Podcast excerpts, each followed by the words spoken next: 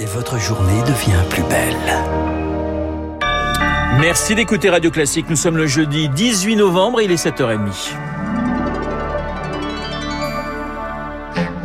La matinale de Radio Classique avec Renaud Blanc. Et à 7h30, le journal nous est présenté par Augustin Lefebvre. Bonjour Augustin. Bonjour Renaud, bonjour à tous. À la une ce matin, une possible révolution du modèle social de la santé, la création d'une grande sécu. Le Haut Conseil pour l'avenir de l'assurance maladie rend aujourd'hui un rapport sur ce projet, rapport commandé par le ministère de la Santé. Olivier Véran souhaite une prise en charge de presque tous les remboursements par l'assurance maladie au détriment des mutuelles. Il précise que c'est une piste de réflexion, que cela ne se fera pas avant la fin du quinquennat. Les mutuelles sont déjà Émilie Vallès, qu'est-ce que cela changerait pour les patients? Un payeur unique, cela veut dire moins de doublons et des économies sur les frais de gestion des mutuelles estimés à près de 5 milliards et demi d'euros. Cela veut dire aussi moins d'inéquité. Beaucoup de retraités ou de chômeurs n'ont pas les moyens de payer aujourd'hui une mutuelle.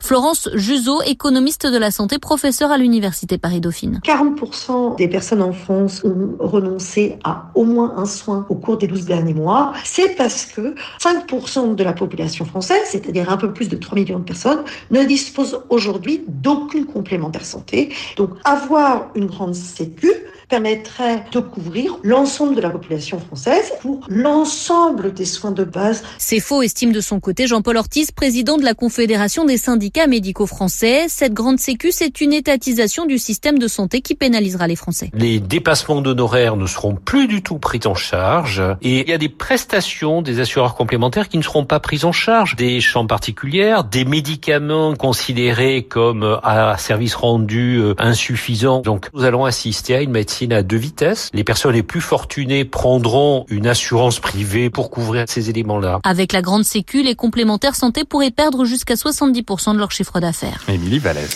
Augustin, journée de lutte contre le harcèlement scolaire ce jeudi 18 novembre, un phénomène qui concernerait 10% des élèves. Des opérations de sensibilisation doivent, doivent avoir lieu dans les établissements scolaires. Aujourd'hui, au collège, ce sont souvent les conseillers principaux d'éducation qui doivent gérer ces situations. Olivier Ralluy est CPE dans un collège classé REP+, près de Clermont-Ferrand. Il est confronté à des victimes de harcèlement de plus en plus jeunes. On voit apparaître euh, le phénomène de harcèlement euh, dès les classes de sixième. Et on se rend compte que des situations de harcèlement peuvent prendre leur racine dans des contentieux qui ont trouvé leur origine dès l'école primaire. Et le risque, c'est de minimiser les faits en les ramenant à de simples disputes de jeunes. Alors que derrière, il y a toute une série d'indices qui laissent penser que non. Malheureusement, euh, on a des établissements où l'assistante sociale, quand il y en a une, est présente qu'un jour euh, ou deux demi-journées dans la semaine, ou pas de CPE.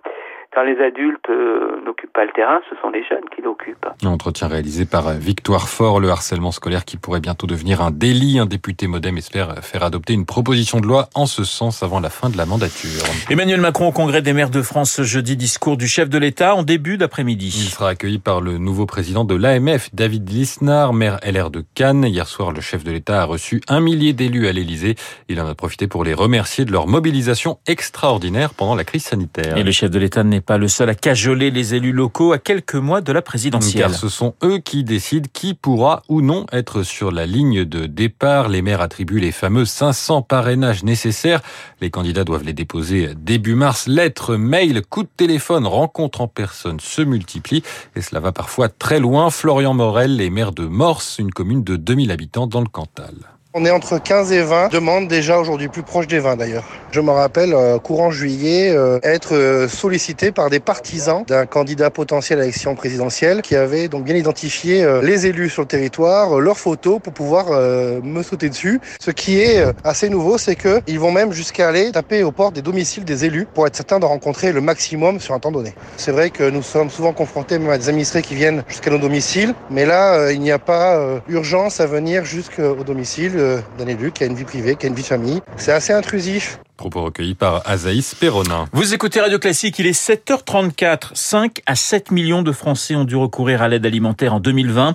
Le Secours catholique dévoile, Augustin, aujourd'hui son rapport annuel sur l'état de la pauvreté en France. Et conséquence de la crise sanitaire, les pauvres deviennent un peu plus pauvres. L'association cite par exemple la fermeture des écoles l'année dernière et donc des cantines qui a pénalisé de nombreux parents. Elle s'inquiète de la montée des prix de l'énergie cet hiver. La crise sanitaire qui se poursuit alors qu'on s'interroge sur l'ampleur d'une cinquième vague en en France. L'Allemagne devrait bientôt revenir massivement au télétravail. Plus de 50 000 cas par jour. Outre-Rhin, le gouvernement fédéral et les représentants des lenders, les régions compétentes en matière de santé se réunissent aujourd'hui.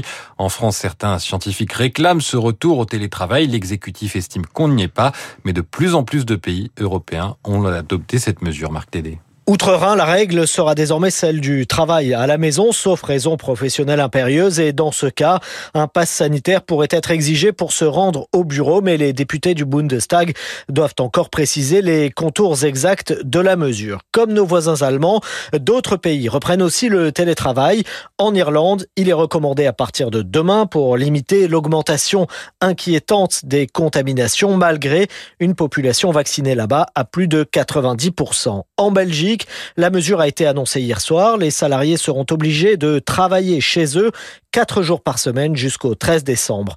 Enfin, face à cette cinquième vague, ce sont les Pays-Bas qui ont été les premiers à réagir, adoptant de nouvelles mesures de restriction dès samedi dernier, parmi lesquelles une simple incitation à télétravailler si cela est matériellement possible. Marc Tédé.